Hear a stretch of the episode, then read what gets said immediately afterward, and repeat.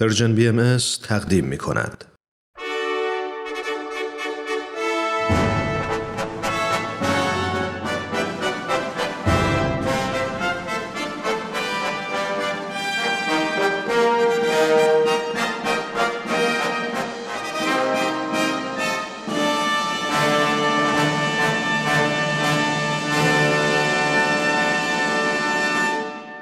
پیک یزدان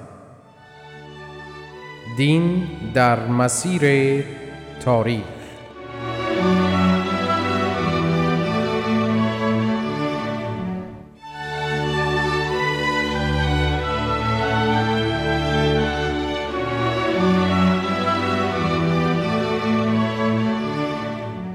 شنوندگان عزیز درود بر شما. میهمان برنامه امشب همانند هر جمعه آقای دکتر نصرت الله محمد حسینی استاد پیشین دانشگاه تهران هستند.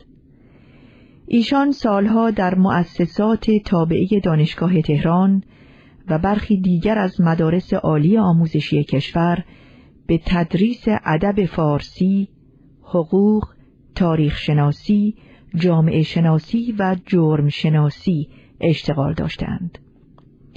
در دو دهه اخیر نیز در کشور کانادا به تدریس تاریخ شناسی و جرم شناسی ادامه دادند و به عنوان جرم شناس در مؤسسات عمومی و خصوصی به کار پرداختند. از دکتر محمد حسینی چند کتاب و دهها مقاله در خصوص دیانت بهایی تا کنون به چاپ رسیده است. همچنین از ایشان سالهاست که در زمینه تاریخ شناسی، جامعه شناسی و جرم شناسی در کنفرانس های محلی و بین المللی بهایی و غیر بهایی استفاده می شود. دکتر محمد حسینی از امروز در پی گفتارهای گذشته در خصوص تاریخ آینهای آسمانی و وحدت اساس ادیان الهی، تاریخ و تعالیم دیانت بهایی را مورد بررسی قرار می دهند. آقای دکتر محمد حسینی بار دیگر به برنامه خوش آمدید. بسیار سپاسگزارم شنوندگان عزیز و با وفای رادیو پیام دوست. پس از درود فراوان همان گونه که سرکار خانم گیتی اجتماعی فرمودند از امروز تاریخ و تعالیم دیانت مقدس بهایی رو مورد مطالعه قرار می دهیم یقینا بیاد دارید که ضمن بررسی دیگر آینهای آسمانی جهان معروض گشت که همه ادیان الهی بشارت به طلوع عصری فرموده اند که در آن عصر عدالت واقعی و وحدت کامل عالم انسانی و صلح عمومی دائمی در جهان استقرار خواهد یافت. به اعتقاد بهاییان عالم حضرت بهاءالله مؤسس دیانت جهانی بهایی برای تحقق این آرمانها در عصر بلوغ عالم انسانی ظاهر گشتند. عصری که در تاریخ دین، فلسفه، علم و هنر بدی و بیمثیل است. در دهه های نخستین صده سیزدهم هجری برابر با سالهای آغازین صده نوزدهم میلادی در زمانی که تعصبات نژادی و مذهبی بیداد می نمود و قالب مردم جهان غرق در اوهام و خرافات واهی و جماعات گرسنه ناآرام و بیشبان محروم از حقوق حقه انسانی خیش بودند و ظلم و جور به اوج خود رسیده بود ولوله و شوری عظیم در جهان انسانی پدید گشت. صدها تن از عالمان دین و نفوس مخلص پاک نهاد به استناد آیات کتابهای مقدس آسمانی به قرب ظهور موعود ملل و اقوام بشارت فرمودند. به گفته دیگر آنان بشارت دادند که زمان تحقق وعده های کتاب های آسمانی در خصوص ایجاد صلح پایدار در جهان انسانی فرا رسیده است. و زود است که ملکوت خداوند بر سطح ارز استقرار یابد. دیدی نگذشت که دیانت مقدس بهایی پدید گشت و منشور آزادی حقیقی در دست قیود بردگی گسست و فرمود عصر تعصبات جاهلیه گذشت. این عصر عصر تصاوی حقوق انسان هاست و هم در آن اوان بود که ناگهان در افکار جهانیان انقلابی شگرف چهره گشود نبوات کتابهای مقدس آسمانی تحقق یافت چشمهای اختراع و اکتشاف به فیضان آمد و هر روز راز تازه ای از طبیعت باز شد و پرده فواصل و ابعاد درید همان گونه که در آیات کتابهای مقدس آسمانی و روایات ملل پیش بینی شده بود شهرها به یکدیگر نزدیک گشت. اختراع تلگراف تلفن وسایل موتوری و سپس هزاران اختراع دیگر سیمای جهان انسانی را به کلی دگرگون نمود.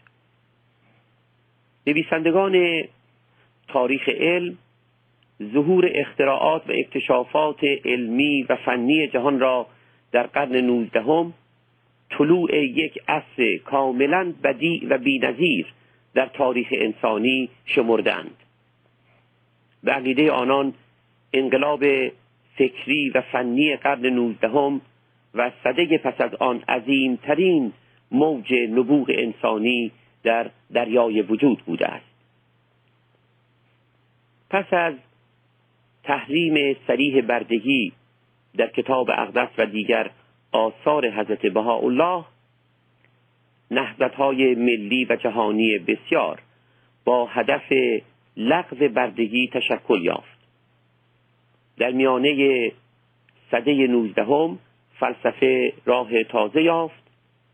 علوم زیستی و از جمله دانش پزشکی چنان تحول یافت که موجب نجات میلیون ها انسان از مرگ و نابودی گردید. علوم اجتماعی و از جمله دانش وسیع جامعه شناسی پدید گشت. جهان جهان دیگر شد و طلایع عصر بلوغ عالم چهره گشود. همواره طلوع مظاهر مقدسه الهیه یعنی رسولان مستقل الهی سبب تحولی عظیم در آفاق و انفس بوده است. برخلاف آنچه که برخی از جامعه گرایان افراطی گفتهاند که سطح تکنیک عامل اصلی تحول اجتماع بشری است به عقیده بهاییان و نیز به نص تاریخ همواره ظهور مظهر الهی و نزول وحی ربانی عامل اساسی تحول و تکامل جامعه انسانی بوده است. و ما ضمن بررسی تاریخ ادیان الهی بدین نکته پی برده ایم و دیده ایم که چگونه ظهور هر یک از مظاهر الهی یعنی رسولان الهی منشأ تمدنی عظیم گشته است. در حال آنچه مستند است این است که پذیرش روحانی در این عصر نورانی در حدی است که خداوند عصر حاضر را عصر بلوغ عالم فرموده است. باید گفت که تکامل جامعه انسانی به اراده الهی که مستمر است اختزای ظهور عظیم حضرت بهاءالله نموده و سوی دیگر ظهور مظهر الهی در آفاق و انفس به گونه مستقیم و غیر مستقیم اثر کرده است. باری مؤسس دیانت مقدس بهایی حضرت بهاءالله اصلا اهل بازندران و متولد در تهرانند تولد اون حضرت در سحر روز دوم محرم سال 1233 هجری قمری برابر با دوازدهم نوامبر 1817 میلادی در تهران واقع گشت. حضرت بهاءالله پس از تحمل بیش از چهل سال تبعید و زندان و بلایای فراوان در هفتاد و پنج سالگی در دوم زلقعده سال 1309 هجری قمری برابر با 29 می 1892 میلادی در کنار شهر عکا واقع در ساحل دریای مجرانه صعود فرمودند یعنی درگذشتند. نه سال پیش از ظهور حضرت بهاءالله حضرت باب در شیراز ظاهر شدند و فرمودند که راه را برای ظهور حضرت بهاءالله هموار می‌سازند ایشان مبشر ظهور حضرت بهاءالله بودند. حضرت باب در روز اول محرم سال 1235 هجری قمری برابر با بیستم اکتبر 1819 میلادی در شیراز تولد یافتند و در سی و یک سالگی در روز 28 شعبان سال 1266 هجری قمری برابر با نهم جولای 1850 میلادی. پس از تحمل سالها تبعید و زندان و صدمات فراوان به دستور پیشوایان اداری و روحانی زمان در سربازخانه تبریز با شلیک صدها گلوله به شهادت رسیدند. چند سال پس از شهادت ایشان حضرت بهاءالله ظاهر شدند و فرمودند که موعود جمیع کتابهای آسمانی عالمند و برای استقرار صلح ابدی در کره زمین ظاهر گشتند. پس از صعود حضرت بهاءالله پس از درگذشت ایشان فرزند ارشدشان حضرت عبدالبها به استناد آثار کتبی پدر عالی مقامشان به عنوان مبین کلمات آن حضرت و به عنوان مرکز میثاق مرکز عهد و یا پیمان آن حضرت اداره جامعه جهانی بهایی را عهدهدار گردیدند. تولد حضرت عبدالبها در روز پنجم جماد اولا سال 1260 هجری قمری برابر با 23 می 1844 میلادی در تهران واقع گشت. آن حضرت کودک خردسالی بودند که همراه پدر از ایران تبعید شدند. بیش از پنجاه سال در تبعید و زندان به سر بردند و سرانجام در هفتاد و هشت سالگی در تاریخ 28 نوامبر 1921 میلادی در فلسطین تحت حکومت عثمانی آن زمان صعود فرمودند. پس از صعود حضرت عبدالبها به استناد الواح و سایای آن حضرت. نوه دختری ایشان حضرت شوقی افندی ربانی به عنوان ولی امرالله عهدهدار اداره امور جامعه جهانی بهایی گردیدند. سی و شش سال تلاش مداوم آن حضرت در گسترش آین بهایی داستان حیرت انگیزی است که بعدا در این برنامه به تفصیل بیان خواهد گردید. ایشان در شهست سالگی در چهارم نوامبر 1957 میلادی به ملکوت الهی صعود فرمودند. پس از صعود ایشان بیت اعظم الهی تأسیس یافت. این هیئت عالی مقام که متشکل از نه نفر است منتخب جمیع بهاییان عالم است. به عبارت گویاتر جمیع بهاییان عالم که واجد شرایط شرکت در انتخابات بهاییند نمایندگان خود را در هر کشور انتخاب می نمایند و آنان به انتخاب محفل ملی آن کشور می پردازند و هر پنج سال یک بار اعضای محافل ملی در مرکز جهانی بهایی اجتماع می نمایند و با رأی کتبی و مخفی و بدون هیچ گونه پروپاگاند چون دیگر انتخابات بهایی. به انتخاب اعضای محترم بیت اعظم الهی مبادرت می نمایند بیت اعظم مدیر جامعه جهانی بهایی است و ما به تفصیل راجع به این هیئت عالی مقام که تأسیسش در تاریخ روحانی و اداری عالم بی‌نظیر است بعدا گفتگو خواهیم کرد. امر بهایی اینک در جمیع نقاط عالم انتشار یافته است و مردمان از جمیع نژادها پیروان ادیان آسمانی مختلف مکاتب روحانی و اجتماعی متفاوت به میلیون ها تن از بهایان عالم پیوستند. شرح دهها تعلیم عظیم دیانت مقدس بهایی از طریق این رادیو در یک هفته و دو هفته و یک سال و دو سال نیز میسر نیست و آنها باید سالها مورد بررسی قرار گیرند. ولیکن جوهر آن تعالیم این است که در محدوده عرفان و فلسفه امر بهایی تعلیم می‌دهد. جهان خلقت مخلوق مشیت و اراده خداوند رحمان است. عالم وجود در تکامل است و جامعه انسانی نیز در تحول است و خداوند در هر زمان یکی از مربیان آسمانی را مبعوث میفرماید تا با توجه به مقتضیات و نیازهای زمان به هدایت مردمان قیام نماید.